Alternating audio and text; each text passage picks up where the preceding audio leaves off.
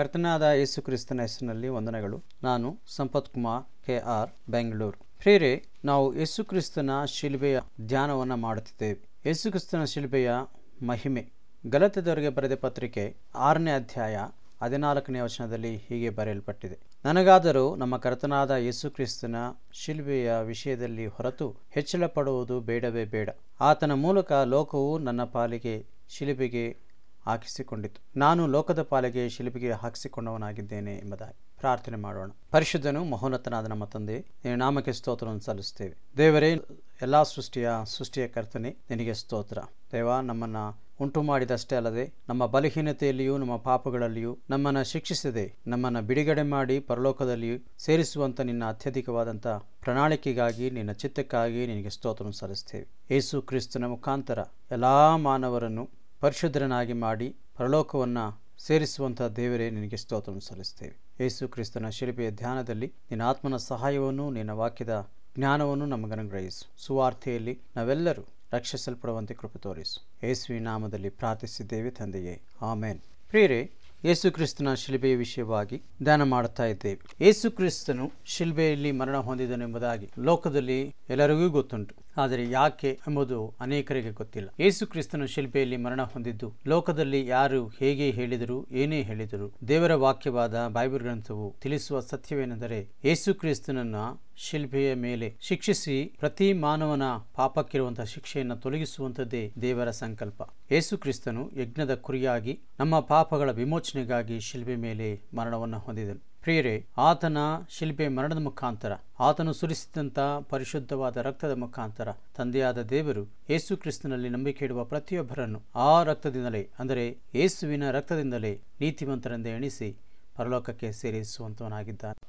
ಶಿಲ್ಬೆಯ ಮಹಿಮೆಯ ಏಳನೇ ಅಂಶ ಶಿಲ್ಬೆಯ ಅವಧಿ ಅಥವಾ ಕಾಲಮಾನ. ದಾನಿಯಲನ್ನು ಬರೆದ ಗ್ರಂಥ ಒಂಬತ್ತನೇ ಅಧ್ಯಾಯ ಇಪ್ಪತ್ತ ನಾಲ್ಕರಿಂದ ಇಪ್ಪತ್ತಾರು ವಚನಗಳನ್ನು ಪ್ರವಾದನ ರೂಪವಾಗಿ ಈ ರೀತಿಯಾಗಿ ನಾವು ಗಮನಿಸ್ತೇವೆ ಅಕ್ರಮಗಳನ್ನು ಮುಗಿಸುವುದಕ್ಕೂ, ಪಾಪಗಳನ್ನು ಮುಚ್ಚುವುದಕ್ಕೂ, ಅಪರಾಧಗಳಿಗೆ ಪ್ರಾಯಶ್ಚಿತ್ತ ಮಾಡುವುದಕ್ಕೂ, ನಿತ್ಯವಾದ ಶಿಕ್ಷೆಯನ್ನು ಬರಮಾಡುವುದಕ್ಕೂ, ಆ ದರ್ಶನಕ್ಕೂ, ಪ್ರವಾದಿಗೂ ಮುದ್ರೆ ಹಾಕುವುದಕ್ಕೂ, ಅತಿ ಪರಿಶುದ್ಧನನ್ನು ಅಭಿಷೇಕ ಮಾಡುವುದಕ್ಕೂ, ನಿನ್ನ ಜನರ ಮೇಲೆಯೂ, ನಿನ್ನ ಪರಿಶುದ್ಧ ಪಟ್ಟಣದ ಮೇಲೆಯೂ ಎಪ್ಪತ್ತು ವಾರಗಳು ನೇಮಿಸಲ್ಪಟ್ಟಿವೆ. ಆದುದರಿಂದ ನೀನು ತಿಳ್ಕೊಳ್ಳಬೇಕಾದದ್ದು ಏನೆಂದರೆ ಎರಿಶಲೇಮನ್ನು ತಿರುಗಿ ಸ್ಥಾಪಿಸಿ ಕಟ್ಟಲು ಆಜ್ಞೆ ಹೊರಡುವುದು. ಮೊದಲುಗೊಂಡು ಅಭಿಷಕ್ತನಾದ ಮೆಸ್ಸಿಯನ ಪ್ರಭುವಿನವರೆಗೂ ಏಳು ವಾರಗಳು ಕಳೆಯಬೇಕು. ಅದು ಪುನಃ ಸ್ಥಾಪಿಸಲ್ಪಟ್ಟು ಅರವತ್ತೆರಡು ವಾರಗಳು ಇರುವವು. ಅದಕ್ಕೆ ಬೀದಿಯು ಗೋಡೆಗಳು ಕಷ್ಟಕಾಲದಲ್ಲಿ ಕಟ್ಟಲ್ಪಡುವುದು. ಅರವತ್ತೆರಡು ವಾರಗಳಾದ ಮೇಲೆ ಮೆಸ್ಸಿಯನ್ನು ಛೇದಿಸಲ್ಪಡುವನು. ಆದರೆ ತನಗೆ ಅಲ್ಲ, ನುಗ್ಗುವ ಪ್ರಭುವಿನ ಜನರು ಪಟ್ಟಣವನ್ನು, ಪರಿಶುದ್ಧ ಸ್ಥಳವನ್ನು ನಾಶ ಮಾಡುವರು ಜಲಪ್ರಳಯದಿಂದ ಅದು ಅಂತ್ಯವಾಗುವುದು. ಅಂತ್ಯದವರೆಗೂ ಯುದ್ಧವಾಗಿ ನಾಶನಗಳು ಸಂಭವಿಸುವವು. ದೇವರ ಮಗನು ಮರಣ ಹೊಂದುವುದಕ್ಕೆ ಕಾಲವು ಪರಿಪೂರ್ಣವಾಯಿತು. ಗಲಾತದವರಿಗೆ ಬರೆದ ಪತ್ರಿಕೆ ನಾಲ್ಕನೇ ಅಧ್ಯಾಯ ನಾಲ್ಕು ಮತ್ತು ಐದು ವಚನಗಳು. ಆದರೆ ಕಾಲವು ಪರಿಪೂರ್ಣವಾದಾಗ ದೇವರು ತನ್ನ ಮಗನನ್ನು ಸ್ತ್ರೀಯಿಂದ ಹುಟ್ಟಿದವನಾಗಿಯೂ ನ್ಯಾಯ ಪ್ರಮಾಣಕ್ಕೆ ಒಳಗಾದವನನ್ನಾಗಿಯೂ ಮಾಡಿ ಕಳುಹಿಸಿದ್ದಲ್ಲದೆ ನ್ಯಾಯ ಪ್ರಮಾಣಾಧೀನರನ್ನು ವಿಮೋಚಿಸುವುದಕ್ಕೂ ನಾವು ದತ್ತು ಪುತ್ರರ ಸ್ವೀಕಾರವನ್ನು ಹೊಂದುವಂತೆಯೂ ಕಳುಹಿಸಿಕೊಟ್ಟನು ಎಫೆಸಿದವರಿಗೆ ಬರೆದ ಪತ್ರಿಕೆ ಒಂದನೇ ಅಧ್ಯಾಯ ಹತ್ತನೇ ವಚನ ಹೀಗೆ ಬರೆಯಲ್ಪಟ್ಟಿದೆ. ಅದೇನೆಂದರೆ ಕಾಲವು ಪರಿಪೂರ್ಣವಾದ ಯುಗದಲ್ಲಿ ಆತನು ಪರಲೋಕದಲ್ಲಿ ಇರುವವುಗಳನ್ನು, ಭೂಲೋಕದಲ್ಲಿ ಇರುವವುಗಳನ್ನು, ಆತನಲ್ಲಿ ಅಂದರೆ ಕ್ರಿಸ್ತನಲ್ಲಿ ಎಲ್ಲವನ್ನು ಒಂದುಗೂಡಿಸಬೇಕೆಂದಿದ್ದನು. ಕಾಲವು ದೇವರ ವಶವೆನ್ನುವಂತೆ ಹಾಗೂ ಕಾಲವು ಸಂಪೂರ್ಣವಾದಾಗ, ಮಾರ್ಕನು ಬರೆದ ಸುವಾರ್ತೆ ಒಂದನೇ ಅಧ್ಯಾಯ ಹದಿನೈದನೇ ವಚನ. ಕಾಲವು ಪರಿಪೂರ್ಣವಾಯಿತು, ದೇವರ ರಾಜ್ಯವು ಸಮೀಪವಾಗಿದೆ. ನೀವು ಮಾನಸಾಂತರ ಪಟ್ಟು ಸುವಾರ್ತೆಯನ್ನು ನಂಬಿರಿ ಅಂದನು.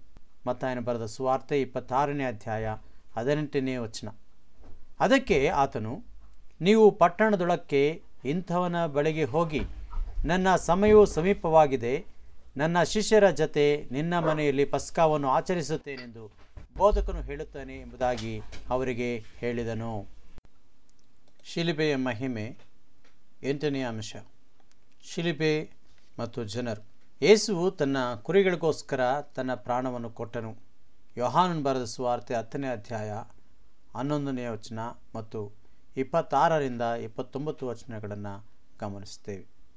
ನಾನೇ ಒಳ್ಳೆ ಕುರುಬನು. ಒಳ್ಳೆಯ ಕುರುಬನು ಕುರಿಗಳಿಗೋಸ್ಕರ ತನ್ನ ಪ್ರಾಣವನ್ನು ಕೊಡುತ್ತಾನೆ. ಆದರೆ ನಾನು ನಿಮಗೆ ಹೇಳಿದಂತೆ ನೀವು ನನ್ನ ಕುರಿಗಳಲ್ಲವಾದ್ದರಿಂದ ನಂಬದೇ ಇದ್ದೀರಿ. ನನ್ನ ಕುರಿಗಳು ನನ್ನ ಸ್ವರಕ್ಕೆ ಕಿವಿಗೊಡುತ್ತವೆ. ನಾನು ಅವುಗಳನ್ನು ಬಲ್ಲೆನು. ಅವು ನನ್ನನ್ನು ಹಿಂಬಾಲಿಸುತ್ತವೆ.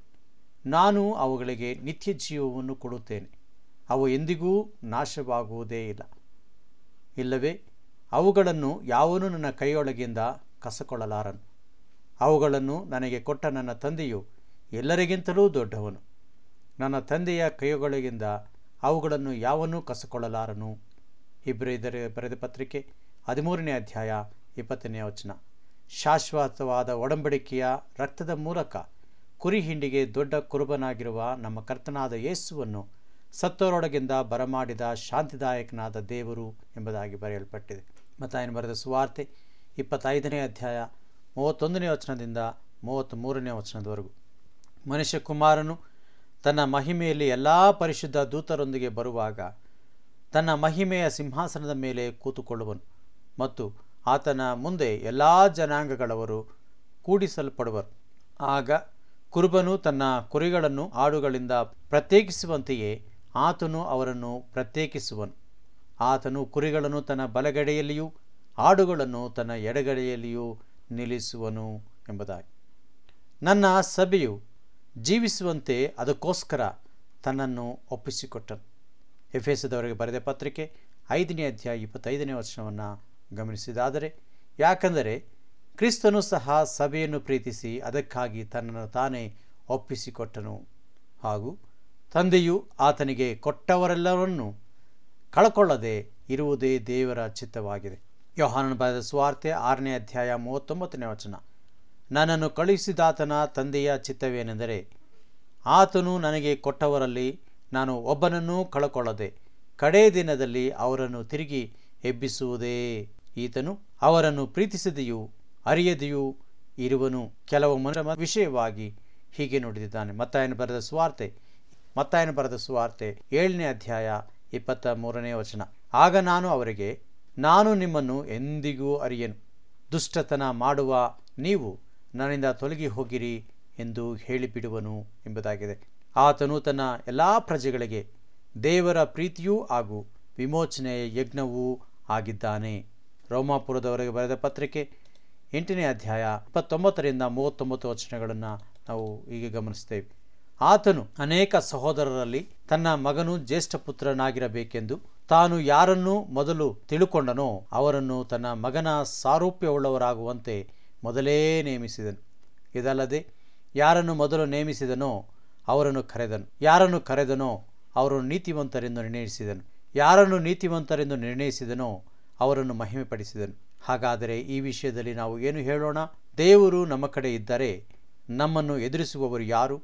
ದೇವರು ತನ್ನ ಸ್ವಂತ ಮಗನನ್ನು ಉಳಿಸಿಕೊಳ್ಳದೆ ಆತನನ್ನು ನಮಗೆಲ್ಲರಿಗೋಸ್ಕರ ಕೊಟ್ಟ ಮೇಲೆ ಆತನೊಂದಿಗೆ ಎಲ್ಲವನ್ನೂ ಉಚಿತವಾಗಿ ನಮಗೆ ಕೊಡದೇ ಇರುವನೇ ದೇವರಾದುಕೊಂಡವರ ಮೇಲೆ ತಪ್ಪು ಹೊರಿಸುವರಾರು ದೇವರೇ ನಮ್ಮನ್ನು ನೀತಿವಂತರೆಂದು ನಿರ್ಣಯಿಸುವನಾಗಿದ್ದಾನೆ ಅಪರಾಧಿಗಳೆಂದು ನಿರ್ಣಯಿಸುವವರು ಯಾರು? ಕ್ರಿಸ್ತನು ಮರಣವನ್ನು ಹೊಂದಿದ್ದಲ್ಲದೆ ಜೀವಿತನಾಗಿ ಎದ್ದು ದೇವರ ಬಲಗಡೆಯಲ್ಲಿ ನಮಗೋಸ್ಕರ ವಿಜ್ಞಾಪನೆ ಮಾಡುವಾತನಾಗಿದ್ದಾನೆ. ಕ್ರಿಸ್ತನ ಪ್ರೀತಿಯಿಂದ ನಮ್ಮನ್ನು ಅಗಲಿಸುವವರು ಯಾರು?